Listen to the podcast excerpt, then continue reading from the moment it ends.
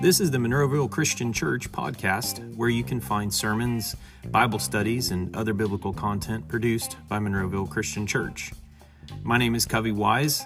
I'm one of the preachers at Monroeville Christian Church, and we're committed to teaching, training, and transforming lives for Christ, and we invite you to grow with us.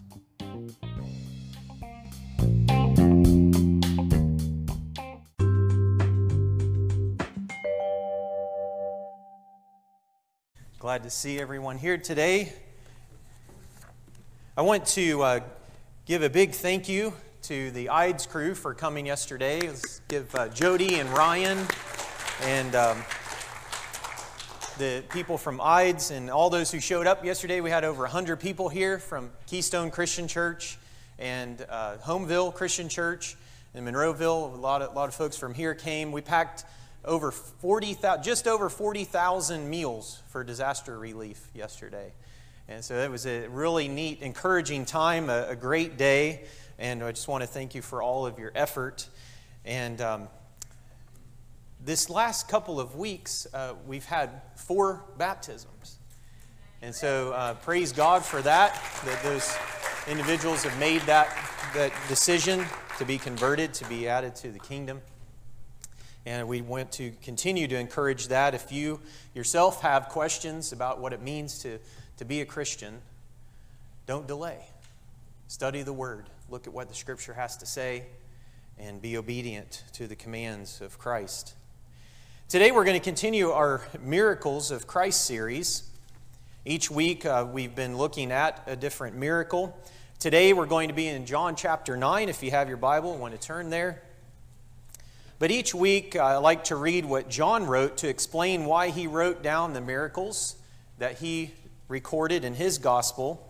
And I think this is ultimately why all the gospel writers probably gave their testimony of Christ's miracles. But John tells us specifically in John chapter 20, verse 30, Jesus performed many other signs in the presence of his disciples, which are not recorded in this book, but these, the ones that John wrote down specifically, these are written that you may believe that Jesus is the Messiah, the Son of God, and that by believing you may have life in his name. And so this morning we're going to look at John chapter 9. And there's an interesting scene in this chapter because it's almost like reading a book where there's a plot within a plot.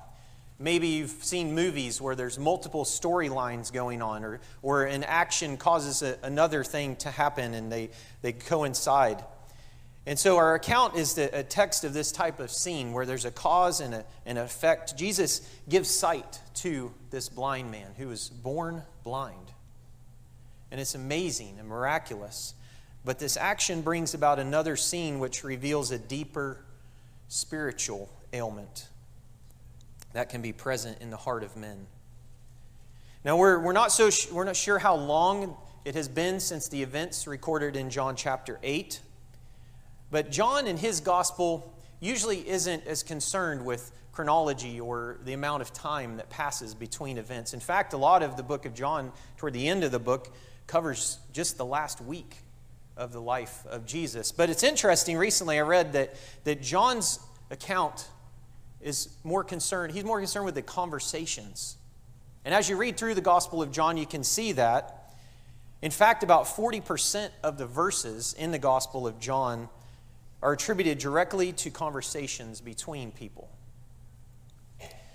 And compared to the other Gospels, they're only about 20%. And so John, he wants us to really see the heart of the matter.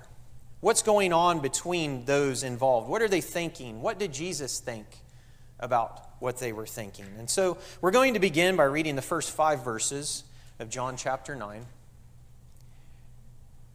And it says, as he went along, he saw a man blind from birth, and his disciples asked him, Rabbi, who sinned, this man or his parents, that he was born blind? Neither this man nor his parents sinned, said Jesus, but this happened so that the works of God might be displayed in him. As long as it is day, we must do the works of him who sent me. Night is coming when no one can work. And while I'm in the world, I am the light of the world. So there's two things to notice from these first few verses. And the first thing is that he saw a blind man who was blind from birth. Now, Jesus saw people. And we've talked about this as we're going through these miracles. Jesus saw people like no one else could see people. And he saw people how we typically don't see people. Now, this doesn't mean that he merely saw the man's blindness. This doesn't mean that he saw a poor man with no apparent profession. He saw a precious soul that's made in the image and likeness of God. And he expects us to see people that way. We may ask the question, why was this man blind? Why are some people born with physical difficulty, physical handicaps, and others are not? And we have those same kind of questions today, but this miracle helps us understand why. The man's condition, along with the fact that Christ noticed him, caused the disciples to ask a question. And they said, who sinned, this man or his parents, that he was born blind? Now, it's a strange question, but we have to understand in Jewish traditional belief that babies, they thought that babies had intelligence before they were born and therefore had the ability to sin. Now this is, of course, doctrinally false, as a little child doesn't understand sin. A little child can't believe. But they had this traditional idea. And so they're asking, what happened in the womb to cause this man to sin? Or did his parents sin, and that he's being punished for the sin of his father? And so they'd come to these false conclusions based on their traditions, that the man was blind because either he had sinned or the parents had sinned. And what the disciples thought was that this man was being directly punished for his sin or for the sin of the parents. Now, John has just finished writing in John chapter 8 in verse 12 the words of Jesus when he said, I am the light of the world. Now, whoever follows me will never walk in darkness, but will have the light of life. And verse 5 in our text tells us Jesus again calls himself the light of the world. It's no coincidence that here in chapter 9, John chooses to focus on a miracle which introduces a blind man to light for the very first time in his life. We have no idea exactly how long he's been blind.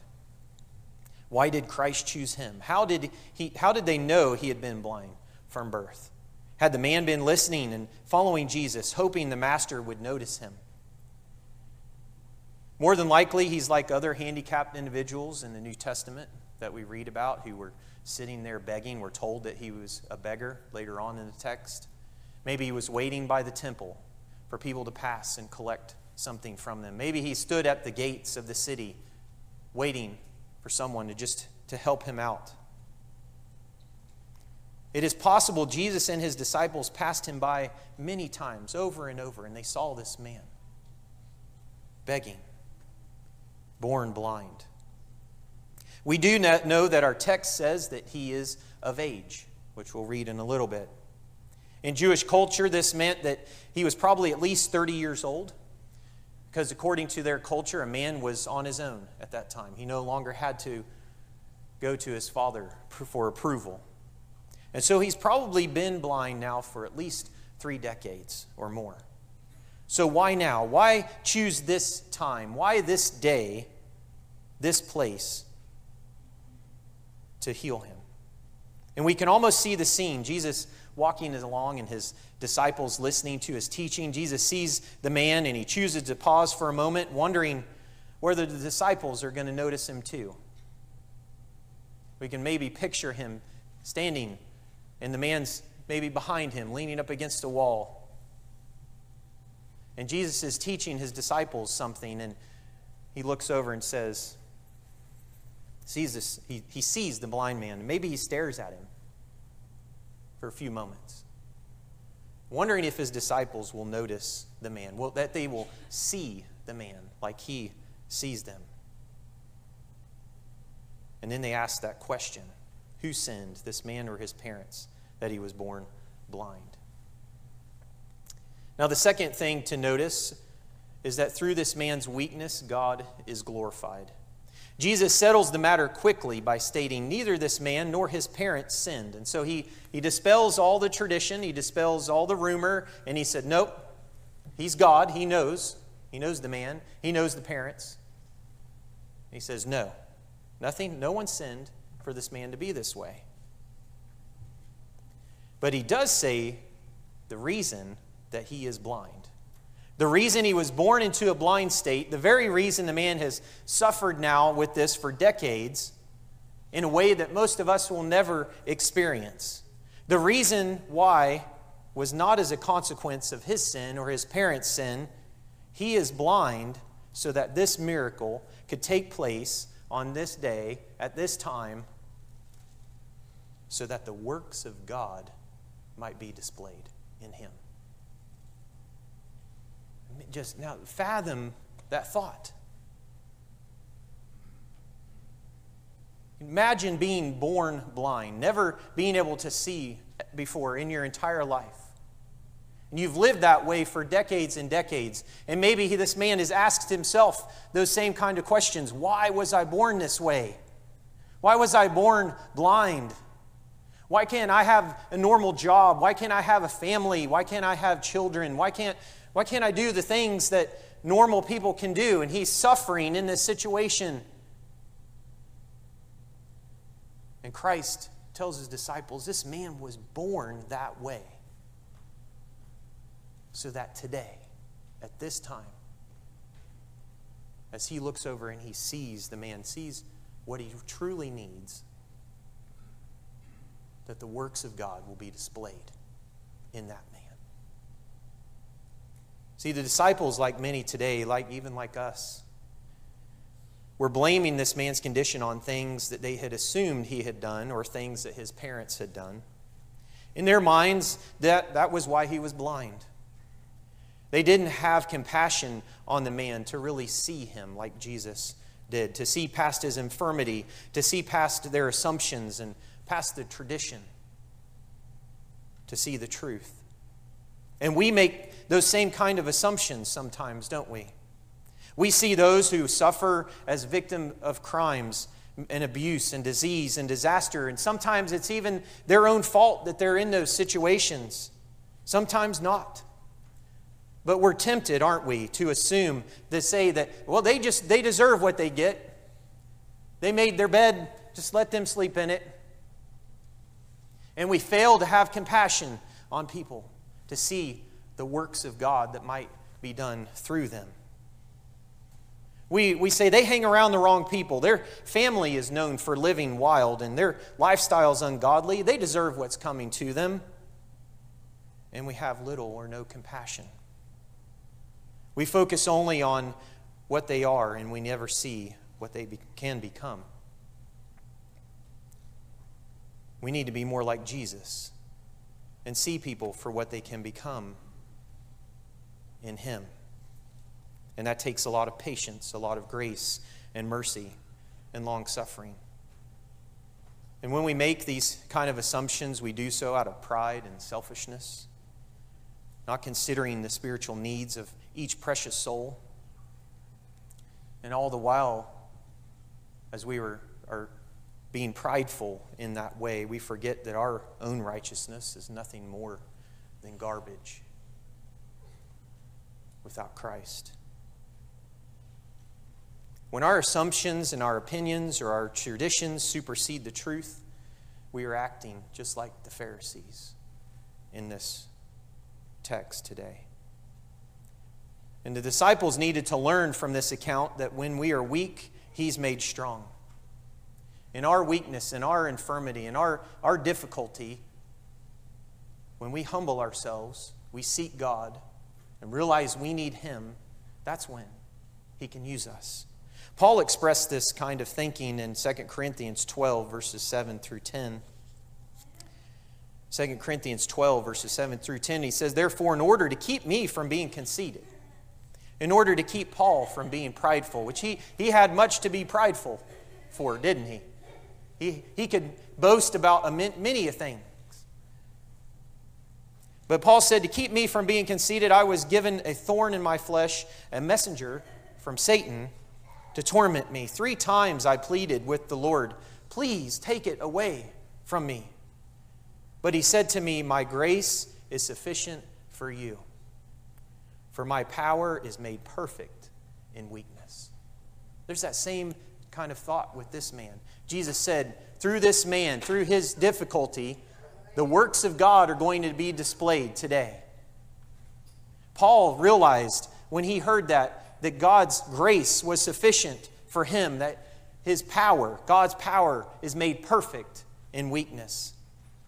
And Paul goes on to say, therefore I will boast all the more gladly about my weakness, so that Christ's power may rest on me. That is why for Christ's sake I delight in weaknesses, in insults, in hardships, in persecutions, in difficulties. For when I am weak, then I am strong. So through our weakness, God is glorified. Betsy and Corrie Ten Boom. Many of you have probably heard of them if you've read the book, The Hiding Place. I was recently reminded by this in a sermon illustration from Hillsborough Family Camp that we went to. And it's an amazing account. While they were suffering with fleas in Ravensbrück concentration camp, and they were there because they were captured for helping to hide Jews in Nazi Germany, but they're in Ravensbrück concentration camp suffering with fleas. And the barracks were just absolutely infested with these fleas. It was horrible. But Betsy was reading the Bible and came to 1 Thessalonians, rejoice always, pray continually, give thanks in all circumstances. It was hard, but they thanked God even in the dark, nasty barracks. They thanked God for what they had, the women that they were there with, and even the infestation of the fleas. And Corey told Betsy, there's no way that I can thank God for fleas, no matter what. And Betsy said, give thanks in all circumstances doesn't mean only in the pleasant circumstances. And so they began holding church services for the other women there. They were not reprimanded night after night. Despite their readings and their worship of the Lord, the guards never came in. And they never even opened the doors. They had much freedom in their barracks compared to the other girls that were there. And in her book, The Hiding Place, Corrie wrote this about the situation. She said, one evening I got back to the barracks late from wood gathering. A light snow lay on the ground, and it was hard to find the sticks and twigs with which a small stove was kept going in each room. Betsy was waiting for me, as always, so that we could wait through the food line together, and her eyes were twinkling. You're looking extraordinarily pleased with yourself, I told her. You know, we've never understood why we had so much freedom in this big room, she said. Well, tonight I found out. Earlier that afternoon, she said there had been confusion in her knitting group about what sock sizes they should have. And they'd asked the supervisor to come and settle it, but she wouldn't. She wouldn't even step through the door, and neither would the guards. And you know why? It was because of the fleas. See, in a place of unimaginable suffering, unthinkable evils, everything that you've probably ever heard of that was horrible, that could be done to a young girl, was happening in that concentration camp. And the guards left them alone because of the fleas.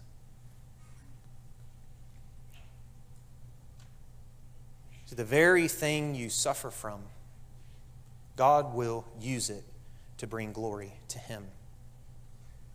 Perhaps like the blind man, like Paul, you suffer. You're going through your own difficulty, your own hardship in life, so that the works of God might be displayed in you. So when we're overwhelmed by an ailment, a disease, or suffering, take heart. Christ sees you. He notices you. He has a plan for you. This man was born blind for this moment so that all who read about this miracle, all who have heard about this account since the day that it happened, would realize that like this blind man, we need the light of the world, Jesus Christ. Verses 6 through 12 say, after saying this, he spit on the ground, he made some mud with saliva, and he put it in the man's eyes. Go, he told him, wash in the pool of Siloam. This word means sent. And so the man went and he washed and he came home seen. His neighbors and those who had formerly seen him begging asked, isn't this the same man who used to sit and beg? Some claimed that he was. Others said, no, he only looks like him. But he himself said, I am the man. How then were your eyes open, they asked. And he replied, the man they called Jesus made some mud, and he put it on my eyes. And he told me to go to Siloam and wash. And so I went and I washed, and then I could see. Where is this man? They asked him. I don't know, he said. It was common for Christ to require some kind of test or to incorporate a command within the course of a miracle to develop the person's faith. And we've seen this as we studied through the miracles that we've looked at so far. In this count with the water to grape juice, he had servants go and fill the jars. In the situation with the royal official's son, he healed the man, and he had to travel home first, didn't he, before he could see the result of the miracle. The disciples had to first collect and bring to Jesus what they had before Christ could feed the 5,000 with the fish and the loaves. And in this account, Jesus uses mud. Why use this? Why spit on the ground and put this on this man's eyes? He could have just spoken it, and it would have happened. We're not told why he did this, but we do have a couple of other situations in Scripture in Mark chapter 7 and Mark chapter 8 where he restored a deaf and a mute man using his saliva. He spit on a blind man's eyes and healed him. But on this occasion, making mud and putting it on the man's eyes, why? It just seems gross, doesn't it? None of us are going to want to have someone else's spit mixed with mud on our eyes. But it shows us something about the humble spirit of the man, that he was willing to submit to that and allow Christ to do it. And it certainly got everyone else's attention, didn't it? Jesus gives the command, and he expects it to be obeyed. What would have happened if the man would have said to Jesus, why do I have to go to the pool of Siloam? It's not really necessary, is it? And in fact, I'm blind. How am I going to get there? Somebody going to lead me there? And what's going to happen? Jesus wanted to see if the man had the faith to do what he was asking. In fact, he wouldn't have been healed until he obeyed. Biblical obedience is immediately, exactly, without challenge or complaint. Immediately, exactly, without challenge or complaint. And today we can be just like the blind man in a spiritual sense if we don't obey God's word the way that he expects us to obey it. Many today want salvation. Like Naaman, who went and washed in the Jordan River. Many want their sins forgiven. They want to be cleansed. They want to be washed clean. But they want to question, and they don't want to do exactly what God has asked them to do in his word. If Naaman wouldn't have gone and washed in the Jordan and would have went into some other river, would he have been cleansed of his leprosy? No. If he would have went and washed in the Jordan 4 or 5 or 6 times, would he have been cleansed? No. Because the command was, go to the Jordan River, dip yourself 7 times, then you will be cleansed. Immediately, exactly, without challenge or complaint. And just like the blind man was told to go and wash and came home seeing, so we too are told to wash in the waters of baptism, to have our sins forgiven and go on our way rejoicing. Let us not be spiritually blind to his truths.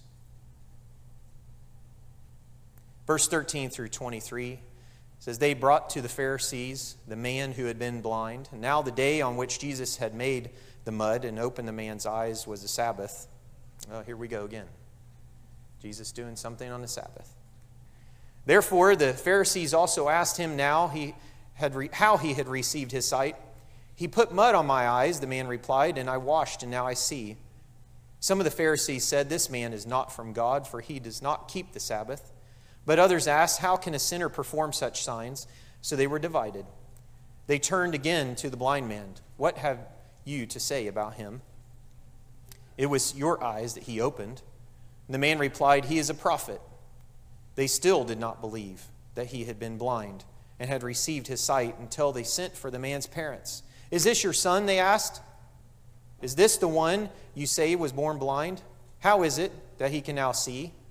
We know he's our son, the parents answered, and we know he was born blind, but how he can see now or who opened his eyes, we do not know. Ask him. He's of age. He will speak for himself.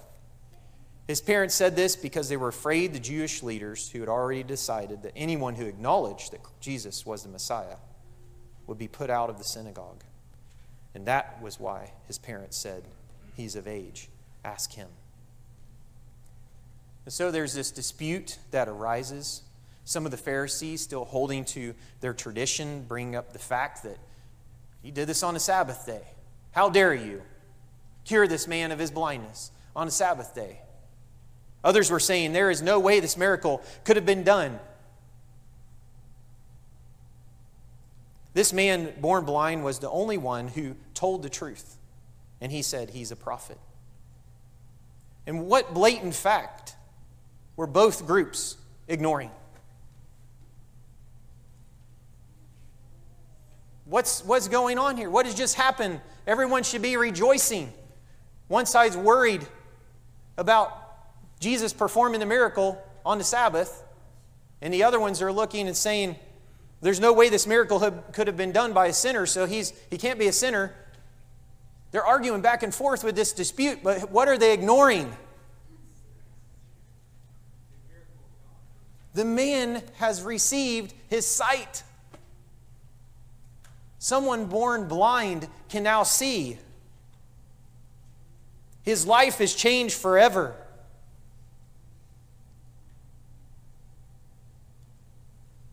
They were looking past the obvious reason to rejoice, more worried about themselves. And it's tempting to pass over this quickly, but we have to consider the complexity of this miracle. The eye is an amazing organ. Dr. David Minton explains it this way. The human brain consists of approximately 12 billion cells, forming 120 trillion interconnections. The light-sensitive retina of the eye, which is really part of the brain, contains over 10 million photoreceptor cells. These cells capture the light pattern formed by the lens to convert into a complex electrical signal, which are then sent to a special area of the brain, where they're transformed into the sensation we call vision. And in an article in Byte magazine, John Stevens compares the signal processing ability of the cells in the retina with that of the most sophisticated computer designed by man, the Cray supercomputer. While today's digital hardware is extremely impressive, it's clear that the human retina's real-time performance goes unchallenged. To simulate 10 milliseconds, which is 1/100th of a second, of the complete processing of even a single nerve cell from one retina would require the solution of about 500 simultaneous nonlinear differential equations 100 times, and it would take at least several minutes of processing time on a Cray supercomputer. Keeping in mind that there are 10 million or more of these kind of cells interacting with each other in complex ways, it would take a minimum of 100 years of supercomputing time to simulate what takes place in your eye many times every second.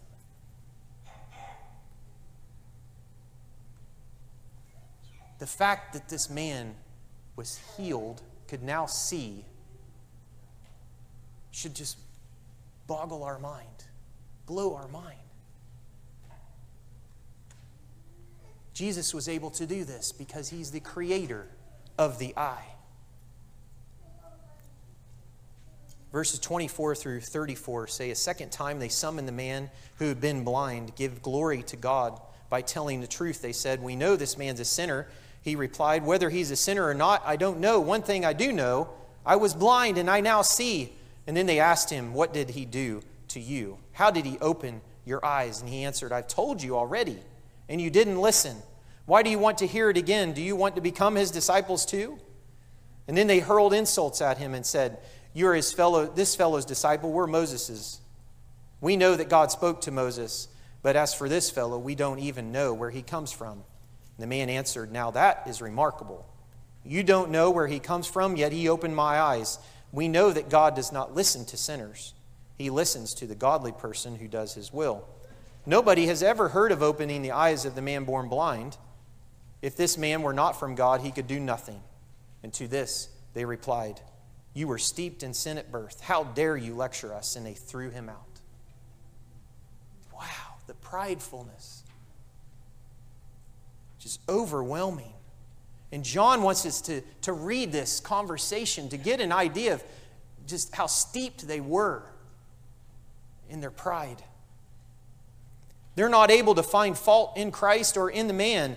And the blind man says, I don't know whether he's a sinner or not. I can't read his heart like you seem to be able to. But I do know I was blind, and now I can see. The truth was plain, and it was clear. Their problem was that they had blindness that was worse than physical blindness. It's a blindness that we have to be very careful that we too don't have. Spiritual blindness. By refusing to acknowledge Christ, the Son of God, as the one who healed this man, proves they had a much more serious form of blindness than the physical darkness that the man had experienced for decades. This man was thrown out, they said. This means he was thrown out of the synagogue. He could no longer fellowship with his fellow Jews, never be allowed to back in to have worship privileges, to have prayer privileges. The community would have shunned him.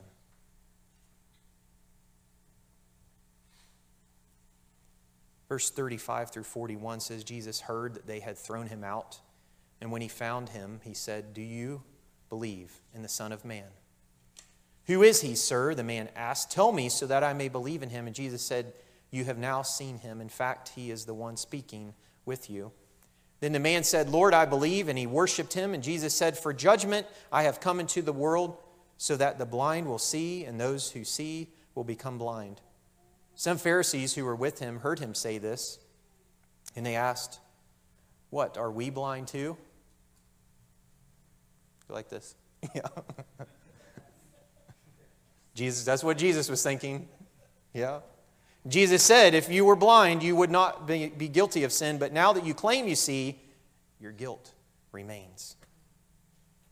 So here we finally find out why Jesus performed this miracle with this man at this time.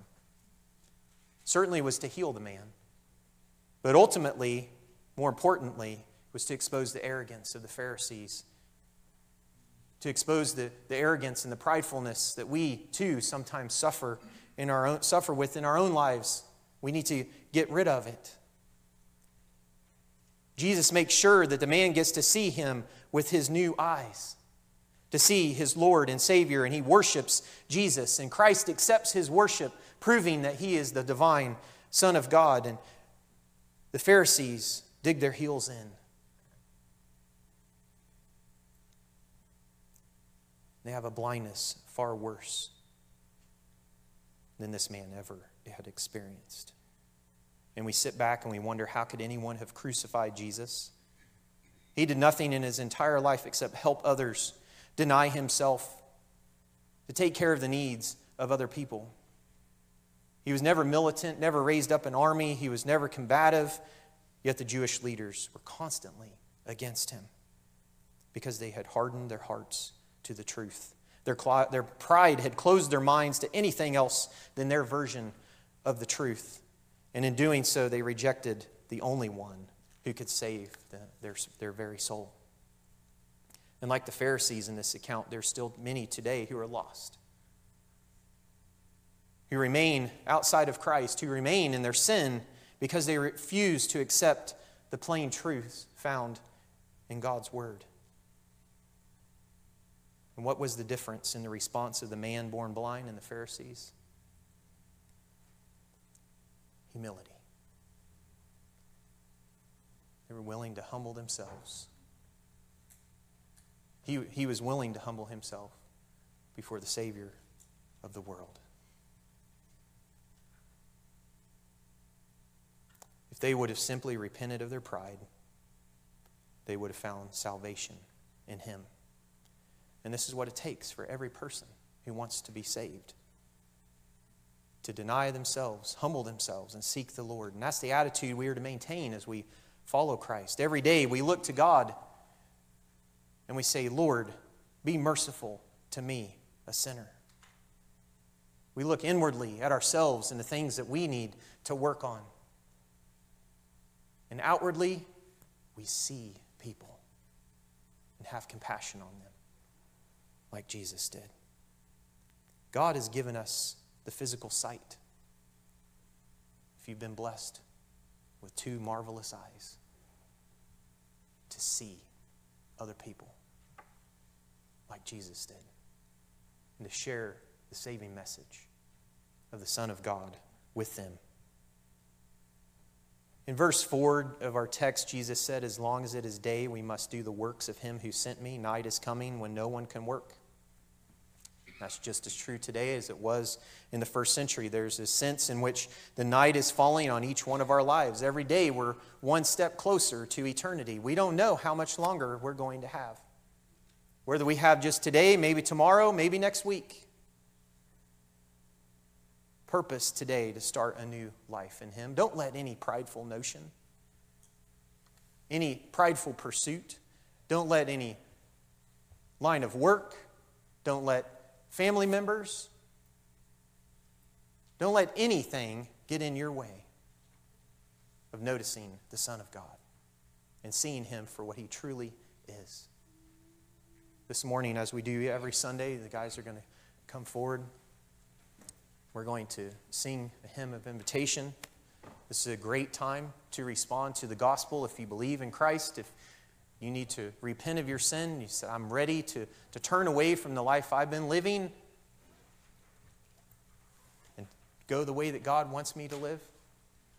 I'm willing to confess Him as the Son of God, as this blind man did, and worship Him. And I'm willing to be obedient immediately, exactly, without challenge and complaint. I'm willing to get into the waters of that baptistry, like God has said. Because that's where, I understand, that's where my sins are forgiven. And I come up out of there, as the Scripture tells us in Romans chapter 6, a new creature in Christ. And we're promised the indwelling gift of the Holy Spirit. If you need to make that decision to be obedient to the gospel, right now is an excellent time to do it. Thank you.